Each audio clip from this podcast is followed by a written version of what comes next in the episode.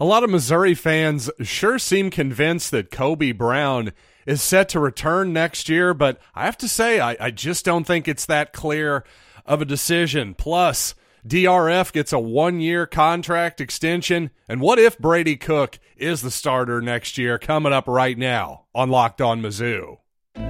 You are Locked On Mizzou, your daily podcast on the Missouri Tigers, part of the Locked On Podcast Network. Your team every day. Hey, all you true sons and daughters, I'm John Miller, your Mizzou mafioso and the central scrutinizer of Missouri Tigers football and basketball. Thanks for making Locked On Mizzou your first listen every day. And thanks for sending a friend to lockedonmizzou.com for all your links to audio podcasts, to YouTube. We are part of the Locked On Podcast Network, your team every day. And you know what? I was just actually checking out the Locked On newsletter, the NFL draft version. You can check it out yourself, by the way, by going to lockedonpodcast.com slash newsletters or scanning the QR code on your screen right now.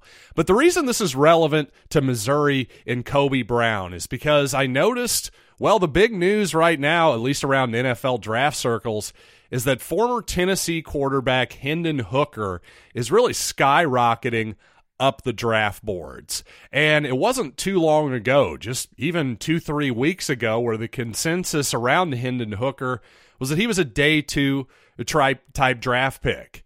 And well, that's the consensus with Kobe Brown in the NBA draft right now. Not a day two draft pick, but same language for a different a different for a similar result, I should say, which is Kobe Brown is projected to be a second round NBA draft pick right now. Well, all of a sudden, Hendon Hooker is being projected to go by some as high as 23 to the Minnesota Vikings, or even number 20th overall in the first round to the Seattle Seahawks. Heck, I could even see the Tampa Bay Buccaneers at 19 falling in love with him. Lord knows they need a quarterback at this point as well. And again, the reason I bring this up is that I just think that too many Mizzou fans right now are assuming far too much when it comes to Kobe Brown. And indeed, if he's if he's a mid to late second round or undrafted player, well then yeah, the odds of him coming back to Missouri are really strong because even just on a two-way contract, which means you can be called up and down from the the big NBA to the little NBA if you will, the NBA's developmental league. Well, that's about a half a million dollars and yes, in this name, image, and likeness world of which apparently Missouri basketball is doing pretty doggone well in terms of the actual money they're putting out there this season, this offseason in particular. Well, yeah, half a million bucks. I'm sure Missouri's NIL world can be very competitive with that. But at the same time, again, I bring up Hendon Hooker because why is Hendon Hooker moving up the draft boards? How can this possibly be? He hasn't played a game since the end of the season, and in fact, he can't even work out. Hooker has a torn ACL. He's that he's that has been surgically repaired. He's still recovering from. Well, that's because it's not about his athleticism. It's not about his 40 time, his ability to bench press or squat three, 500 pounds like Anthony Richardson did or anything like that. No, it's him. It's the guy, it's his personality and his leadership capabilities.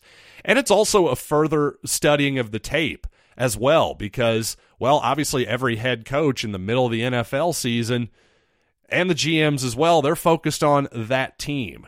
Now, in the offseason, more of those resources obviously are going to the draft and draft study. So it makes all the sense in the world that over the subsequent months here that opinions change evaluations change. Guys move up and down the draft boards. I've seen a lot of fans act like, well, this is silly. You should just have it set in stone after the season or something. Uh, that's just ridiculous.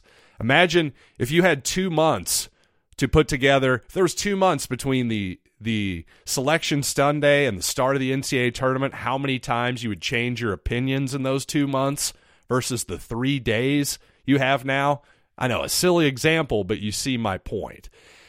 And again, if these NFL guys, if they like Hendon Hooker, well, guess what? They're going to like Kobe Brown in the NBA too. People are going to really like that young man in the room. He's got, if you like character, well, Kobe Brown's got plenty of it. I haven't seen anybody who said anything bad about him whatsoever. And then just on the basketball court, period, well, it's not the same thing as quarterbacks because there is, every year, there is some quarterback because the, the situation in the NFL, there's so many quarterback needy franchises right now. Well, there's always some of those guys who emerge. There's usually one guy who ends up jumping into the first round that maybe wasn't projected to do so previously.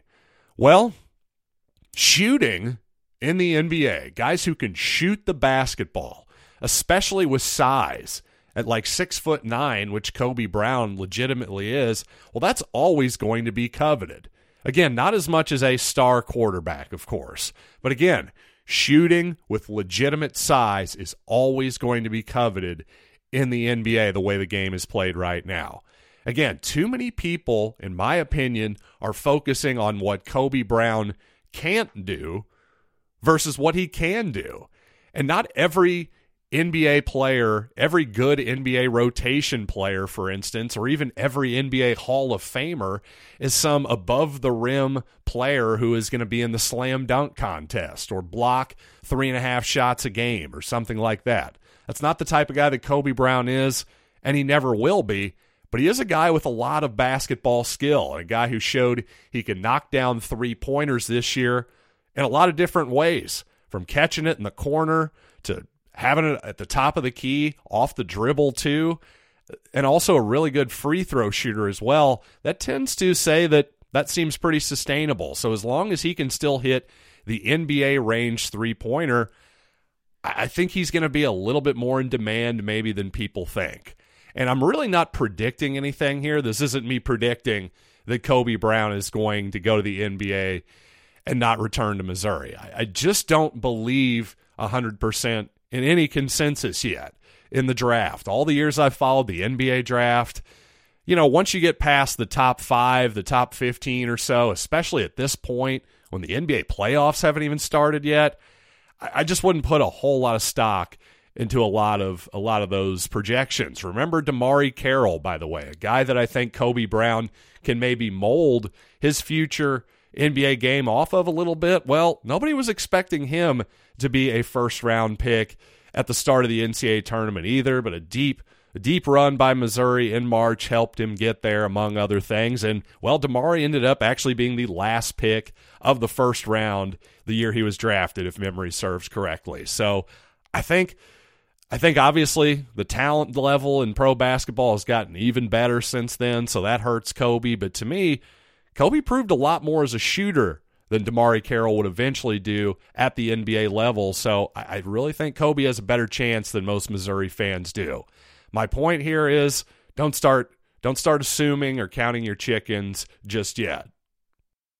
And coming up, I want to continue my series on the hypothetical quarterback scenarios. I already did all the breakdown of what happens if Sam Horn is the starter. Well, let's do Brady Cook this time. But first, I want to tell you that the NBA playoffs are almost here, and that means it's the perfect time to download FanDuel, America's number one sports book because you guessed it, new customers get a no sweat first bet up to $1,000. That's bonus bets back if your first bet doesn't win. Just download the FanDuel Sportsbook app. It's safe, secure, and super easy to use. Then you can bet on everything from the money line to point scores to the winner of the Masters. And I kind of like Sungjae Im at 50 to 1. He's always been one of my favorite players here the last three or four years or so. But regardless of what you're into, FanDuel lets you even combine all types of bets for an even bigger payout with a same game, same game a parlay. So don't miss your chance to get your no sweat first bet up to $1,000 in bonus bets when you go to fanduel.com slash locked on. That's fanduel.com slash locked on to learn more. Make every moment more with FanDuel, an official sports betting partner of the NBA. So let's assume, for the sake of this next discussion, that Brady Cook is fully healthy and ready for fall camp this coming season and wins the job outright. what dominoes are going to then fall as a result of this? Well, as with yesterday's hypothetical scenario, that was Sam Horn being named the starter out of fall camp. Obviously, that means there's a good chance that Jake Garcia, the Miami University transfer, well, he transfers maybe again this coming off season. But I will say there is less of a chance, and maybe significantly less of a chance, if Cook wins the job than if Sam Horn were to win the job. Because obviously, if Garcia were behind Horn, then there would be no real path to a starting job for Garcia. Obviously, Horn has not even burned one year of eligibility at Missouri here. And obviously, Cook would be different, not only in terms of eligibility years, but in terms of competition as well. That would signal that Missouri isn't over the moon with Sam Horn and that, well, next season, Garcia could still have a chance. And that's important because I would have to assume, at least for now, that Garcia would have to sit out a year if he were to transfer again? Would he get a waiver for some reason if, I don't know, if Eli Drinkwitz were to lose his job, something like that? Who knows? The waiver thing is a, is a total mystery to me. So, really, I just assume everybody gets a waiver until they don't. Obviously, there have been some, I've said obviously too many times in this segment. There have been some notable notable exceptions to that, like Bence Polgar last season, the Buffalo center transfer, still going to be on the roster for this season, but well, he didn't play last season. So that is one example of the waiver not getting through. But again, back to our hypothetical scenario. What if Brady Cook wins this job once again? Well, you might think that means that Sam Horn would almost certainly transfer as well, but I'm not so sure. Sam is a bit of a unique case because unlike Garcia, who he has a lot in common with in terms of high school pedigree, well, Horn has a different sport that he plays. And again, normally, yes, you would assume Horn would transfer if Cook is named your, your full time starter and stays that way the rest of the year. But indeed, baseball and his status in that sport complicates things a lot because Mizzou might well have been the biggest program, athletic department in the country that would have also permitted Horn to play baseball along with football. And, you know, it, say he's going to transfer, where else could he do both at this level? I, I just don't know that there's an obvious thing there. Still, probably a better chance to do both at Missouri than anywhere else. Again, it's not as though Brady Cook is a true freshman or something. He has one, perhaps two more years of eligibility. Again, forgive me, the COVID thing throws all this into a bit of mystery at times. But bottom line is if Brady Cook is named the starter, well, the transfer decisions for those guys behind him would actually be a little bit complicated and they'd be a lot more obvious, at least for Jake Garcia, if Sam Horn were named the starter. Now, as for the offense itself, again, if we're assuming that Cook is fully recovered from his torn labrum operation, I, am not assuming that, by the way. This is just, again, for the sake of discussion. But if that happens, well, I think obviously Brady will be more effective as a passer this season, but I also think you could be looking at a potential thousand yard rusher as well. I believe Cook had about 800 yards rushing if you get rid of sacks last year. So again, I'm not including sacks here. That's the problem with college football is you you take a sack on a passing play and somehow that counts against your rushing stats. Never really understood that one, but hey, it is what it is. But regardless, I think you'd see Cook running the ball a ton next year. That's when Missouri was at its most effective.